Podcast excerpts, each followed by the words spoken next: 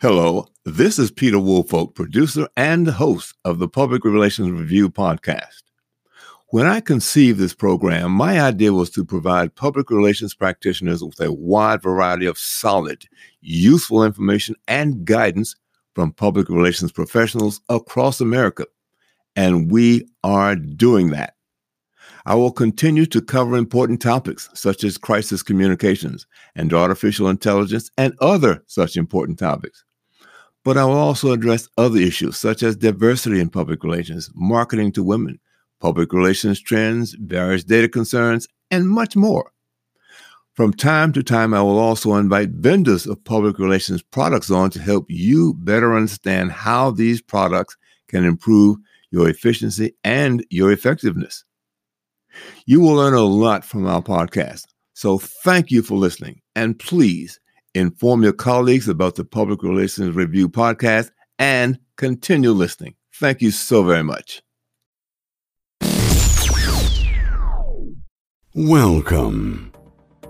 This is the Public Relations Review podcast, a program to discuss the many facets of public relations with seasoned professionals, educators, authors, and others. Now, here is your host, Peter Woolfolk. Welcome to the Public Relations Review. And again, thank all of our listeners across America and in the 22 countries where we are now heard.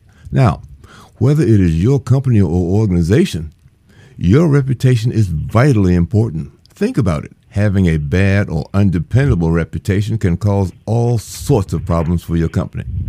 So, how can a company keep track of its reputation to be certain it's in great shape? What steps can you take to prevent your reputation or damage to it? On the other hand, how does one repair or recover from a damaged reputation? My guest today, Greg Feistman, is going to help answer those questions. Now, Greg wears multiple hats. One, he's the assistant chair for public relations, and two, he's a faculty advisor for both the Public Relations Society chapter and their uh, newsletter at Temple University's Klein College of Media and Communications in the great city of Philadelphia, Pennsylvania. Now, let's also give Greg a, a round of applause because he has been inducted into the Philadelphia Public Relations Society's Hall of Fame. Now, with more than 35 years of experience, Greg has held notable senior public relations positions at major organizations, including ING Direct, Pep Boys, CoreStates Financial Corporation, Rohm and Haas, the Philadelphia Human Resources Professional Society, and the Federal Reserve Bank of Philadelphia. His colleagues have also recognized his great accomplishment.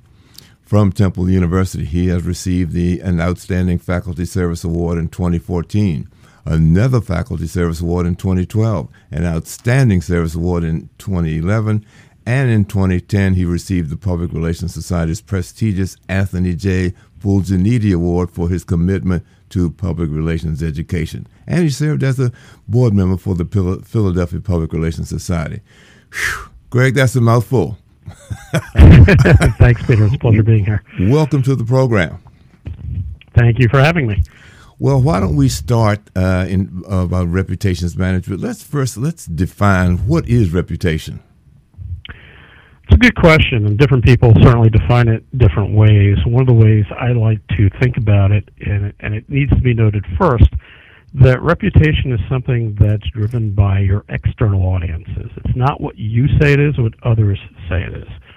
So, in another way to think about it, it's the status of how different constituencies of an organization perceive that organization. And as we know, Peter, oftentimes perception is reality. Mm-hmm. Um, because it's relationship based, it's a natural duty for PR practitioners. Having said that, however, to have a strong reputation management uh, operation within any organization, it has to be part of the portfolio of the CEO or um, any kind of executive leadership. They have to drive it, or it will never gain traction. Well, having said that, because you, you, that's pretty much the head of the organization but can't reputation also have some impact from the, or let me put it a different way, that employees or what you do or how you do things can also impact that? Absolutely. In fact, the employee um, audience is the most important audience because they can be the ambassador for your organization.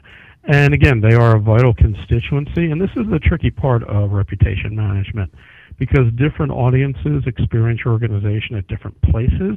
Um, people can have different perceptions of your reputation. So employees might think it's a great place to work, but your customers don't really like your customer service operations. Mm-hmm. So your mm-hmm. reputation is uh, negative. Um, I teach a class, a graduate class in reputation management here at Temple, and one of the exercises I go through with my students is I will throw out the name of an organization and say, okay, what's tell me what you think of the reputation. So I'll say something like uh, the Ritz Carlton or the Four Seasons, and instantly good reputation comes to mind. Then I'll turn around and say something like Boeing airplanes and um, British Petroleum, and those have negative connotations. And then we get into why.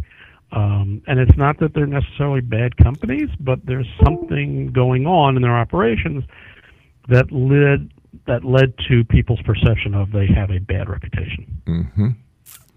Now, how does one internally begin to help at least uh, the company be an ambassador so that that reputation is maintained?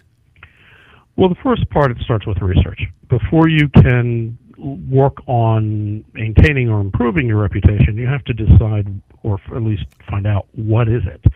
So, go talk to your employees. Um, as you know, Peter, people are all too happy to give you their opinion if they're asked.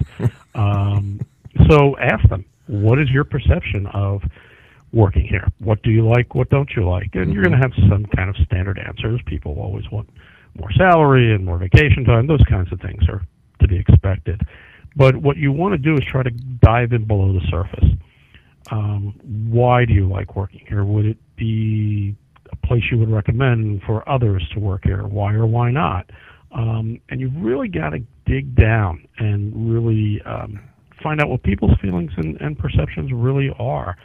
Um, if it's great, find out why people think it's great. If they think it's mediocre, you need to find out why. Now, not everything's going to be an action item. Like I said, you may not be able to increase salaries. That's fine. But it doesn't always have to be big items. It can be something as simple as we need better lighting in the office. Well, that's an easy fix, you know. Or um, when I've tried working remotely, the system doesn't work. I can't get a connection. Mm-hmm. Those are things that can be addressed. And often, reputation doesn't rise or suffer overnight. It's a it's a long term process to build rep- reputation. The sad part is you can destroy it in five minutes. So it, it is one of those tricky things that you have to constantly be monitoring. You know, one of the things that I have found as I have talked to people um, about uh, the public relations of an organization is that senior management should uh, indirectly or un- covertly, I guess we might put it, uh, experience what it is that the everyday customer experiences. And I and I uh, what do I say? I, the the company, uh, the the TV show uh, Undercover Boss, pretty much sets that example. That uh, you know they go undercover to uh, just see what's going on out there, and as they talk to line employees, they say, "Well, you know, we have this and we have that," and the employee says, "Well, I don't know anything about it, or it doesn't work, or we've never been told about it." So that causes some difficulty, I guess, uh, for not only the senior official, but it also lets them see that wait a minute, we need a better way of have a better way of communicating what we actually have available for for staff here. Exactly. It's called, it's an old school of business thinking called management by walking around. Absolutely. Get out, get out of your office, find out what's going on in your company. Mm-hmm. Um, talk to customers. Talk to employees. Um, you know, one part of your organization may be operating terrifically. The other part may decide that, you know, their boss doesn't tell them anything. Okay, that's the roadblock, and, and so much of this is communication based. That's the roadblock. Well, then you need to make you know, middle management accountable. You have to talk to people. Again, I think people in general want to feel like they have a stake in an organization's success. Part of that is that they're listened to. Now, that doesn't mean they get what they want but they are able to you create an atmosphere where they are able to share their opinion discuss issues try to resolve a problem. Um, at least people want to feel like they've been heard, mm-hmm. and that's where the frustration builds in. Same thing on the customer side.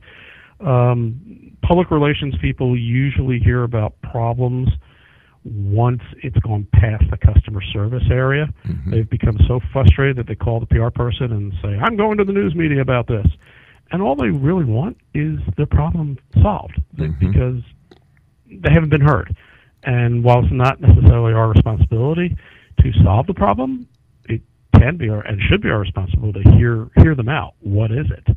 And then take it to the person who's head of customer service. Say, hey, listen, here's what's going on. Can you look into this?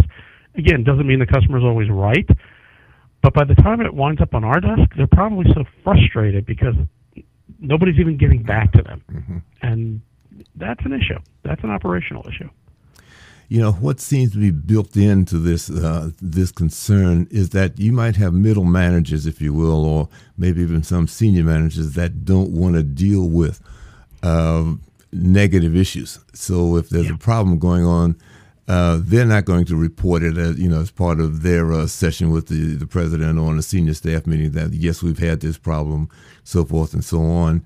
But it does need to be addressed, and people need to feel comfortable that they can uh, transmit this information because it's a problem and the wheels might come off if it's not addressed sometime soon.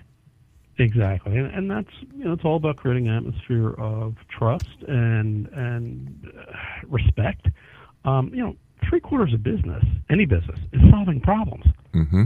So if you know of a problem, you need to bring it to your supervisor because purely from a operational communication standpoint, I'd rather hear about a problem somebody's having internally than hear from it hear from a customer before it gets outside. Mm-hmm.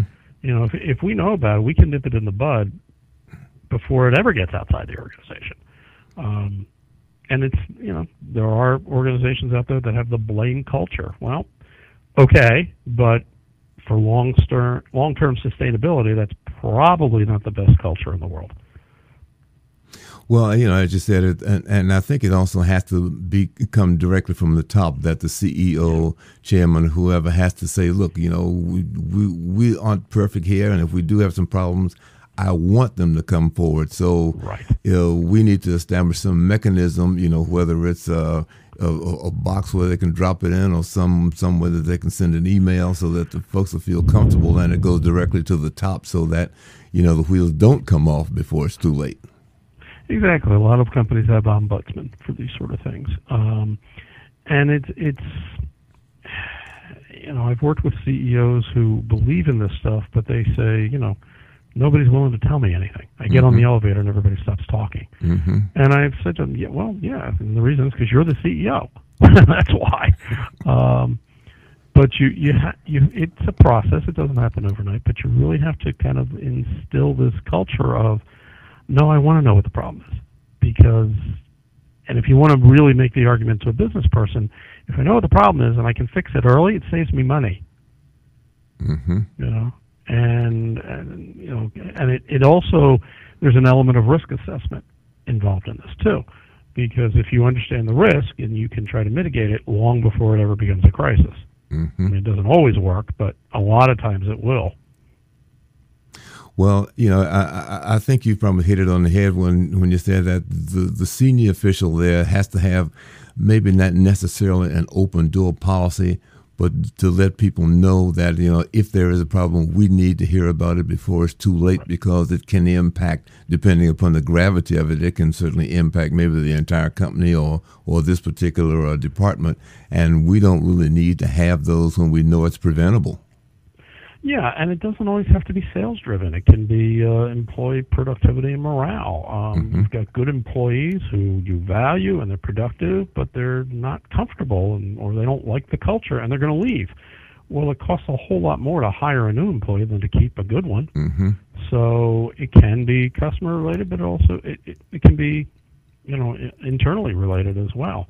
Um, you know, whether it's any audience that an organization works with sales, operations, product, customer service, um, investor relations, community relations, social responsibility. I mean, it runs the gamut of what we as PR practitioners are responsible for. Well, having said, uh, you know, we've perhaps outlined a number of ways that people can drop the ball or things that can go wrong where the wheels can come off. Uh, we can maybe shift gears now and talk about okay, well, let's suppose they did come off. Uh, the, the, the cat is out of the bag and, and all hell is broken loose. Uh, yep. What are some of the things we have to do now to try to recover uh, the reputation that we formerly had? Right. Well, first of all, investigate why the wheels came off, and mm-hmm. if it is an act of God, okay, you know, nobody that things happen. Um, if it's your fault, come out and say it's your fault. Plead mea culpa. Um, you know, trans- people can forgive an honest mistake, and companies are made up of people. So a mistake happens. Okay, we're all human. We all make mistakes. Own up to it. Own that mistake, and then say, and here's what we're going to do to fix it to make sure it doesn't happen again. And then, tr- if you are truly enlightened leadership, you bring in representatives of the audiences who were affected by this mm-hmm. to help you solve the problem. Mm-hmm. Because that way you create allies from outside constituencies who can turn around to their network and say, no, no, no, yeah, these people, they blew it, but you know what? They owned up to it. Not only are they fixing it, they're asking us to be part of the solution to the problem. So they're serious. They're they're credible because they're not they're not deciding that oh we fi- we blew it so we know how to fix it. No, mm-hmm. they're asking us who were affected by it how to fix it, and that creates very strong bonds, and that can increase and and re- recover your credibility quicker than just a company says, "Yeah, we blew it. We're going to fix it," you know, and not, don't worry about it. So, well, people are going to worry about it because you blew it the first time. Mm-hmm. so, you know, so to think, and in, in this day and age with social media, to think that a problem is going to stay internal for very long is just not realistic. Mm-hmm. Well, you know, I think that was a hugely important point uh, to involve the people that it impacted to have them as uh, a part of the solution to this thing. Uh, it, it is a very, very valuable piece of piece of information. Yeah, I, I think it's critical. Um, you know, reputation can be measured. You know, it's not one of these esoteric kinds of things. You can absolutely measure reputation, and you have to, and you should be. You should be doing it on a regular basis. Um, just like PR practitioners are responsible for communication audits on a regular basis, you should be measuring your reputation mm-hmm. at the same time because it all feeds into the same thing. You know, one of the things that that has recently popped up, and it, it maybe for smaller businesses or otherwise, is that there have been folks who've established online, uh, basically online online reputation salvation, if you will. We can save yep. your damaged reputation, and uh, that has caused a lot of folks not only some heartburn, but uh, you know has done more damage than perhaps uh, uh, they were dealing with before they got in touch with these uh, these folks. Yeah, well, I think you have if you're approached by one of these um, agents who claim they can help you restore your online reputation, I think you need to dig in and say, okay, guys, well, how are you defining that? Mm-hmm. You know, when you say you can fix my online reputation, well, how are you defining reputation? Is it you know likes and comments, that's not really what we're talking about. You know, um, and why do you think our reputation needs fixing? You know, is it is it just a sales job, or is there a legitimate issue out there that you may not be aware of, and that's fine. But I would do a lot of due diligence before I went and hired a firm who claims they can help me fix my online reputation.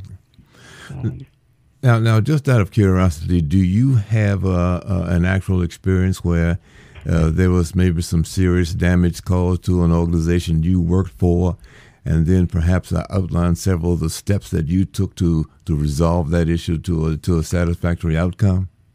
Well, I, I do. Um, obviously, I'm not going to uh, name former mm-hmm. employer. Understood. Um, but the, yeah, but there were some issues um, with reputation, and I made recommendations, um, some of whom were listened to and some weren't. And, you know, at the end of the day, we're not the decision makers um, by and large. But um, in some cases, they took some steps, and, you know, I, I took some steps to help work on their reputation, and we could measure it, and we could see measurable results of improvement. And in some cases, recommendations were not followed, and it escalated. Mm-hmm. Um, where the organization found themselves even more vulnerable to accusations that had led, led into poor reputation. And it was like, yeah, that's because if, if we had fixed this, you know, three months ago, we wouldn't have these problems.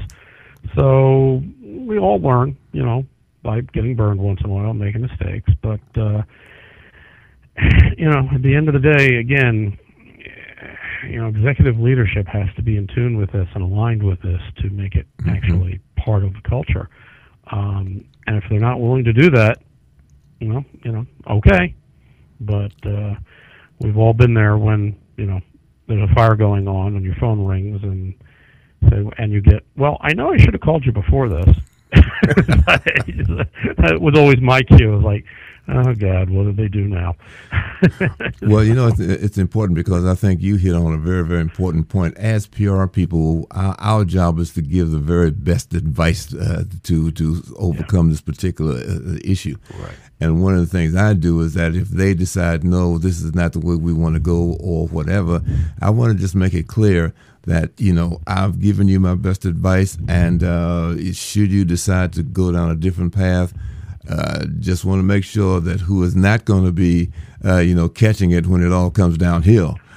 yeah, well, and you know we can say that, but of course, you know they'll call us to say, "Get my." I know I shouldn't have said it, but now get my butt out of the fire. Mm-hmm. Yeah, okay. Yeah. Um, but I, the way I I used to position it when I was talking with CEOs or um, consulting clients was, well, okay, you can do that. You can go in that direction. I don't think it's the best, but if you are, if that's the direction you want to go, understand these are the likely outcomes. Mm-hmm. Are you comfortable living with that? And you know, just just play out the thought. And mm-hmm. a lot of times, if you play out the possible what ifs, they will pause and say, "Oh, well, no, we don't want that. Okay, well, then if you don't want to end up with that result, then you need to go down this path. Mm-hmm. Um, and sometimes that is a way to convince them. Um, you know, I'll be honest, I haven't always batted a thousand. There are stuff I've counseled management on that I thought, oh, God, they're not going to listen. It's going to blow up. And it didn't. So, okay, I learned something. Um, and maybe I learned we just got lucky that nobody found out about it. But, you know, part of our job is to protect the reputation of our clients and our organizations. Um, with all due respect, management comes and goes, PR people come and go, but mm-hmm. you know, people people have an innate tendency that we want to do business with organizations we feel good about. Right. It's just normal mm-hmm. human behavior. So, you know, in the end, the consumer, and I use that as a generic term because um, it can be a business to business consumer, we vote with our wallets. Absolutely. You know, and uh, you know, most everything we purchase is a commodity. There's very few things out there that only one you get from one source. Mm-hmm. So I can go with company A, or I can get this, basically the same thing from company B. But you know what? I had good experience with company A. I don't see any reason to change it, so mm-hmm. I buy it from them. You know. Well, you know, and, and, that makes a lot of sense to me. I, I had a problem with one of the national hardware uh, uh, organizations that something didn't arrive when it was promised that it would be arrived, blah, blah, blah. Uh, you know, you call the customer service desk and they're having some problems. One of the things that I do is that I, when that happens, I actually try to reach the uh, at least the corporate headquarters, let them know mm-hmm. what it is, and it gets fixed.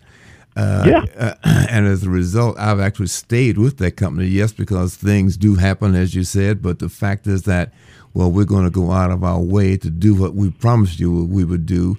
Uh, we might be a day late getting it done, but the fact is, we, we want you to be a happy customer. I, I was a happy customer, and I've stayed with them because I understood that you know sometimes you you do have problems.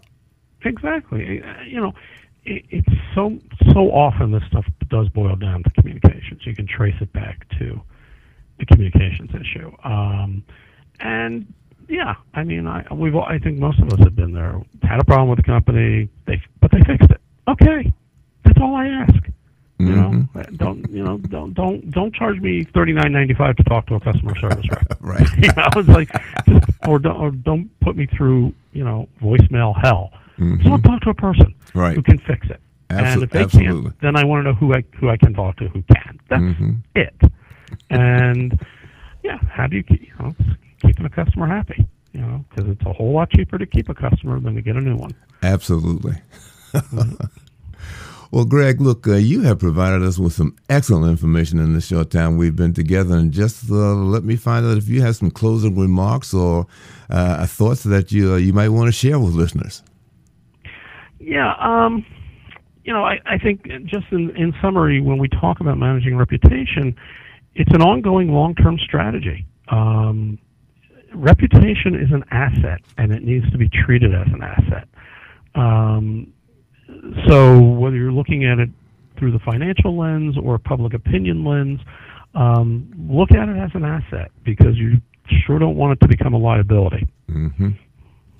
Well, thank you so much for that. Uh, Greg Klein, uh, Feistman has been our uh, guest today from uh, Temple University. Greg, thank you again. And to all of our listeners, uh, please uh, share this information with uh, your colleagues, and join us again for the next edition of the Public Relations Review. This podcast is produced by Communication Strategies, an award winning public relations and public affairs firm headquartered in Nashville, Tennessee. Thank you for joining us.